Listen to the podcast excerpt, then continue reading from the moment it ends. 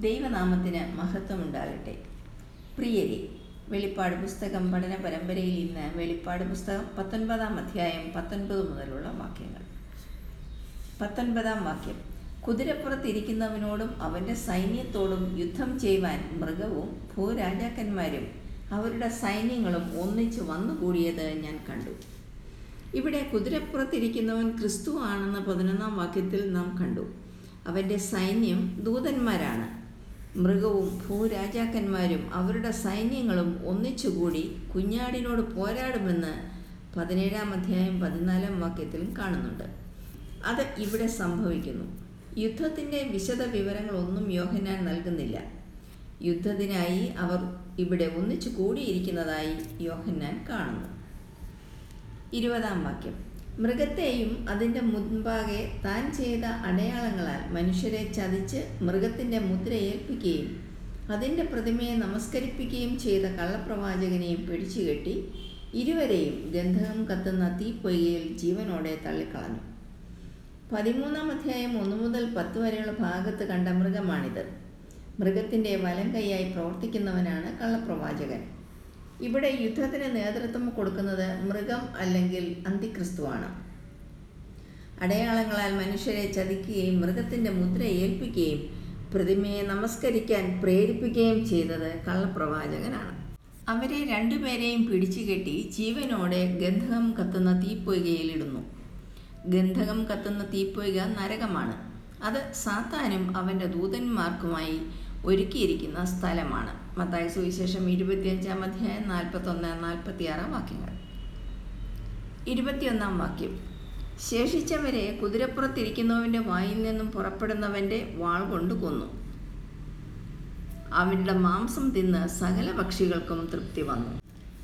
മൃഗവും കള്ളപ്രവാചകനും ഒഴികെയുള്ള രാജാക്കന്മാരും അവരുടെ സൈന്യവും ക്രിസ്തുവിന്റെ വായിൽ നിന്നും പുറപ്പെടുന്ന വചനമാകുന്ന വാളിനാൽ പെട്ടെന്ന് തന്നെ കൊല്ലപ്പെടുന്നു. വചനത്താൽ ന്യായം വിധിക്കപ്പെടുമ്പോൾ അവിശ്വാസികൾ കൊല്ലപ്പെടുകയാണ്. അവരുടെ മാംസം തിന്ന് സകല പക്ഷികൾക്കും തൃപ്തി വന്നു. പത്തൊൻപത് മുതൽ ഇരുപത്തിയൊന്ന് വരെയുള്ള നാം കേട്ട ഭാഗത്ത് ഹർമഗദോൻ എന്ന പേര് കാണുന്നില്ല എങ്കിലും പതിനാറിന്റെ പതിനാറിൽ എതിർ ക്രിസ്തുവും കള്ളപ്രവാചകനും ചേർന്ന് ഭൂരാജാക്കന്മാരെ മുഴുവൻ ഹർമഗദോൻ എന്ന പേരുള്ള സ്ഥലത്ത് കൂട്ടിച്ചേർക്കുമെന്ന് പറഞ്ഞിരിക്കുന്നു. അതിനെ തുടർന്നുള്ള യുദ്ധം കാണുന്നത് ഇവിടെയാണ്. ഹർമ്മഗതോൻ എന്നതുകൊണ്ട് ഉദ്ദേശിക്കുന്നത് ഒലിവ് മല രണ്ടായി പിളർന്നുണ്ടാകാൻ പോകുന്ന താഴ്വരയെക്കുറിച്ചാണ്. എതിർ ക്രിസ്തുവും കള്ളപ്രവാചകനും തങ്ങളുടെ സ്വാധീനം ഉപയോഗിച്ച് ഭൂമിയിലെ സകല രാജാക്കന്മാരെയും ഭരണാധികാരികളെയും ഇസ്രായേലിനെ ഭൂമുഖത്തു നിന്ന് തുടച്ചു മാറ്റുവാൻ ഈ താഴ്വരയിൽ കൂട്ടിവരുത്തും. ആ സമയത്താണ് കിഴക്ക് നിന്നും വരുന്ന രാജാക്കന്മാർക്ക് സൗകര്യപ്രദമായി ഇസ്രായേലിൽ എത്തുന്നതിനായി യൂഫ്രട്ടീസ് നദിയിലെ വെള്ളം ദൈവം വറ്റിച്ചു കളയുമെന്ന് പതിനാറാം അധ്യായം പന്ത്രണ്ടാം വാക്യത്തിൽ പറഞ്ഞിരിക്കുന്നത്. മഹാപീഡനത്തിന്റെ അന്ത്യത്തിൽ നടക്കുന്ന ഈ യുദ്ധത്തിൽ ഇസ്രായേൽ ജനത്തിന്റെ സഹായത്തിനായിട്ടാണ് ക്രിസ്തുവും സ്വർഗീയ സൈന്യവും ഭൂമിയിലേക്ക് ഇറങ്ങി വരുന്നത്. ഇതിനെ ക്രിസ്തുവിന്റെ മഹത്വ പ്രത്യക്ഷത എന്ന് പറയുന്നു.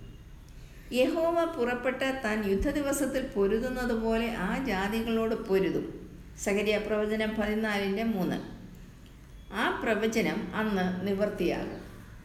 ഇസ്രായേലിനെ സമ്പൂർണമായി നശിപ്പിക്കുവാൻ കൂടി വന്ന ലോകജാതികളെല്ലാം ക്രിസ്തുവിന്റെ വായിൽ നിന്നും പുറപ്പെടുന്ന വചനമാകുന്ന വാളിനാൽ നശിപ്പിക്കപ്പെടും. മാത്രമല്ല എതിർ ക്രിസ്തുവിനെയും അവന്റെ വലം കൈയായി പ്രവർത്തിച്ച കള്ളപ്രവാചകനെയും പിടിച്ചുകെട്ടി ഗന്ധകം കത്തുന്ന തീപ്പൊയ്കയിലേക്ക് ജീവനോടെ തള്ളിക്കളയും. ഈ തീപ്പൊയ്കയാണ് നരകം. നരകത്തിലേക്ക് ആദ്യമായി തള്ളുന്നത് എതിർ ക്രിസ്തുവിനെയും കള്ളപ്രവാചകനെയുമാണ്. വെള്ളസിംഹാസനത്തിന് മുൻപിലുള്ള അന്ത്യന്യായവിധിക്ക് ശേഷമായിരിക്കും മറ്റുള്ള ദുഷ്ടന്മാരെയെല്ലാം നരകത്തിലേക്ക് തള്ളുന്നത്. അതുവരെയും അവരെ പാതാളത്തിൽ ഒരു പ്രത്യേക സ്ഥാനത്ത് പാർപ്പിച്ചിരിക്കുന്നു. ഈ ഘോര യുദ്ധത്തിൽ മൃതിയടഞ്ഞ ആയിരം പതിനായിരങ്ങളുടെ ശവശരീരം ആകാശത്തിലെ പക്ഷികൾക്കും കാട്ടുമൃഗങ്ങൾക്കും ഭക്ഷണമായിരിക്കും. ഇതോടുകൂടി ദാനിയൽ പ്രവചനത്തിലെ എഴുപതാം ആഴ്ചവട്ടം അവസാനിക്കുന്നതായി വേദപഠിതാക്കൾ അഭിപ്രായപ്പെടുന്നു. ഹർമഗദോനിലെ യുദ്ധം പാലസ്തീന്റെ വടക്ക് മെഗിദോ താഴ്വര മുതൽ എർസിലേമിന് സമീപം യഹോഷഫാത്ത് താഴ്വരയും കടന്ന് പാലസ്തീന്റെ തെക്ക ഏതവും വരെ നീളും. പീഡനകാലത്തിന്റെ അന്ത്യത്തിലാണ് ഇത് സംഭവിക്കുന്നത്. ചരിത്രത്തിൽ എപ്പോഴാണ് എല്ലാ രാജ്യവും ഇസ്രായേലുമായി യുദ്ധത്തിൽ ഏർപ്പെടുന്നതെന്ന് പറയുവാൻ സാധിക്കുന്നില്ല. എന്നാൽ ഇപ്പോഴുള്ള എല്ലാ പ്രശ്നങ്ങൾക്കും രക്തസാക്ഷിത്വങ്ങൾക്കും പുറമെ യുദ്ധവും യുദ്ധധ്വനികളും ഉണ്ടാകും. അവയെല്ലാം ഹർമ്മഗദ്വൻ യുദ്ധത്തിൽ വന്ന് അവസാനിക്കും. അതോടുകൂടി അന്തിമ ജാതീയ ലോകരാഷ്ട്രം കൈതൊടാതെ തകർന്നു പോകും. ദാനിയൽ പ്രവചനം രണ്ടിന്റെ നാൽപ്പത്തിനാല് നാൽപ്പത്തഞ്ച് എട്ടിന്റെ ഇരുപത്തിയഞ്ച് സഹരിയ പ്രവചനം പതിനാലിന്റെ പന്ത്രണ്ട് മുതൽ പതിനാല് വരെയുള്ള വാക്യങ്ങൾ. ഇരുപതാം അധ്യായം.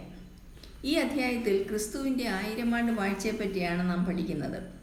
ഹർമഗദ്വൻ യുദ്ധം കഴിഞ്ഞു. ക്രിസ്തു രാജാധിരാജാവായും കർത്താതി കർത്താവായും ശത്രുവിനെ തോൽപ്പിച്ചു. മൃഗത്തെയും കള്ളപ്രവാചകനെയും എരിയുന്ന തീച്ചുളയിലും ഇട്ടു. ഇനി ചരിത്രത്തിന്റെ അവസാന നാളുകളാണ് കാണുന്നത്. ക്രിസ്തു മഹത്വത്തോടെ ഭൂമിയിലേക്ക് എഴുന്നള്ളുകയും ആയിരം ആണ്ട് ഈ ഭൂമിയെ ഭരിക്കുകയും ചെയ്യും. ഈ അവസ്ഥയ്ക്ക് മില്ലേനിയം അഥവാ സഹസ്രാബ്ദം എന്ന് പറയുന്നു.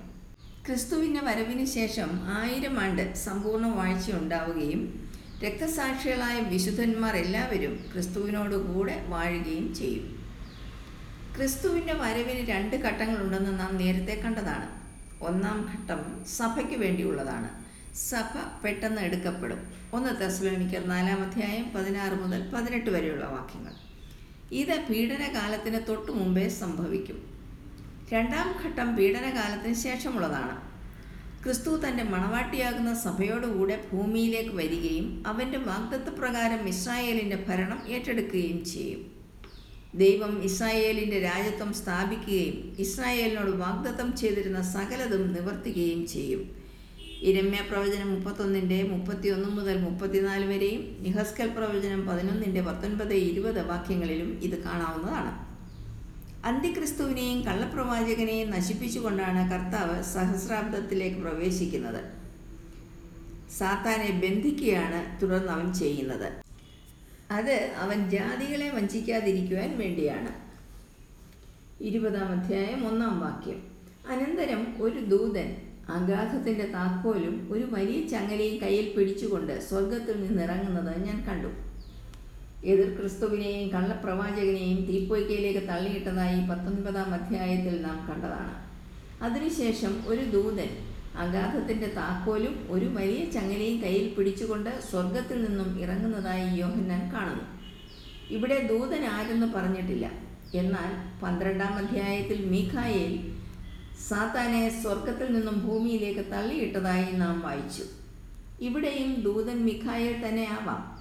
അവന്റെ കയ്യിൽ അഗാധത്തിന്റെ താക്കോലും ഒരു വലിയ ചങ്ങലയും ഉണ്ട്. അഗാധം എന്നത് അബീസ് എന്ന് വിളിക്കപ്പെടുന്ന ഗുഹ പോലെയുള്ള ഒരു സ്ഥലമാണ്. അത് അടച്ചു പൂട്ടാവുന്നതുമാണ്. ദൂതൻ തന്റെ കയ്യിലുള്ള ചങ്ങലയാൽ സാത്താനെ ബന്ധിച്ച് അഗാധത്തിൽ പൂട്ടിയിടുന്നു. അതിൽ നിന്ന് രക്ഷപ്പെടാതിരിക്കുവാൻ അവനെ പൂട്ടിയിടുന്നതായി ചിന്തിക്കാം. രണ്ടാം വാക്യം. അവൻ പിശാചും സാത്താനും എന്നുള്ള പഴയ പാമ്പായ മഹാസർപ്പത്തെ പിടിച്ച് ആയിരം ആണ്ടേക്ക് ചങ്ങലയിട്ടു. സാത്താൻ ഇവിടെ നൽകിയിരിക്കുന്ന പേരുകൾ ശ്രദ്ധേയമാണ്. അവ പിശാജ് സാത്താൻ പഴയ പാമ്പ് മഹാസർപ്പം എന്നിങ്ങനെയാണ്. പിശാജ് എന്നാൽ ദൂഷണം പറയുന്നവനെന്നും സാത്താൻ എന്നാൽ പ്രതിയോഗിയെന്നും അർത്ഥമാണ്. ഏതനിൽ മനുഷ്യനെ വീഴിച്ചതുകൊണ്ട് അവന് പഴയ പാമ്പ് എന്ന പേര് ലഭിച്ചു. അന്ത്യകാലത്ത് അവൻ മഹാസർപ്പമായി പ്രത്യക്ഷപ്പെടും. അവനെ ദൂതൻ ആയിരം വർഷത്തേക്കാണ് ചങ്ങലയാൽ പൂട്ടിയിടുന്നത്. ആ സമയത്ത് ക്രിസ്തു ഈ ഭൂമിയിൽ നീതിയോടെ ഭരണം നടത്തും. മൂന്നാം വാക്യം. ആയിരം ആണ്ട് കഴിയുവോളം ജാതികളെ വഞ്ചിക്കാതിരിപ്പാൻ അവനെ അഗാധത്തിൽ തള്ളിയിട്ട് അടച്ചുപൂട്ടുകയും മീതെ മുദ്രയിടുകയും ചെയ്തു. അതിന് ശേഷം അവനെ അല്പകാലത്തേക്ക് അഴിച്ചുവിടേണ്ടതാകുന്നു. ഈ അഗാധത്തിലേക്ക് സാത്താനെ തള്ളിയിട്ട് പൂട്ടി മുദ്ര വയ്ക്കുന്നു ദൂതൻ. ആയിരം ആണ്ട് അവനെ അവിടെ പൂട്ടിയിടുകയാണ് ചെയ്യുന്നത്. അത് അവൻ ജാതികളെ വഞ്ചിക്കാതിരിക്കാനാണ്.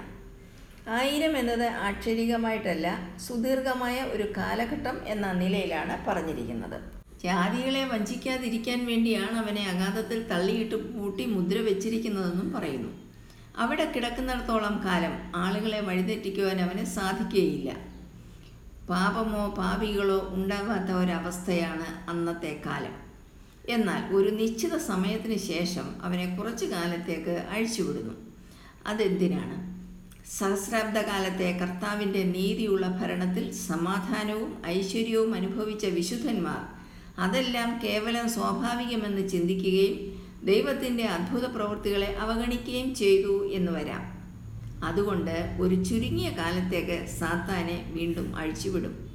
അത് അന്ന് ഭൂമിയിൽ വസിക്കുന്നവരെ പരീക്ഷിക്കേണ്ടതിന് വേണ്ടിയാണ്. ഹർമഗദ്ദോൻ യുദ്ധത്തിൽ മൃഗത്തെയും കള്ളപ്രവാചകനെയും ഗന്ധകം കത്തുന്ന തീപ്പൊയ്യയിലിട്ടതായി പത്തൊൻപതാം അധ്യായം ഇരുപതാം വാക്യത്തിലും. തുടർന്ന് സാത്താനെ ആയിരം വർഷത്തേക്ക് അഗാധത്തിൽ തള്ളിയിട്ട് ബന്ധിക്കുന്നതായി ഇരുപതാം അധ്യായം മൂന്നാം വാക്യത്തിലും പറയുന്നു. സമയപ്രകാരം ഇതിനുശേഷം ജാതികളുടെ ന്യായവിധി നടക്കും. അതാണ് മത്തായി സുവിശേഷം ഇരുപത്തിയഞ്ചാം അധ്യായം മുപ്പത്തിയൊന്ന് ഒന്ന് മുതൽ നാൽപ്പത്തി ആറ് വരെയുള്ള ഭാഗത്ത് വിവരിക്കുന്നതെന്ന് മനസ്സിലാക്കാം. തുടർന്നുള്ള ഭാഗം അടുത്ത എപ്പിസോഡിൽ കേൾക്കാവുന്നതാണ്. ദൈവം നമ്മെ ഏവരെയും സമൃദ്ധമായി അനുഗ്രഹിക്കും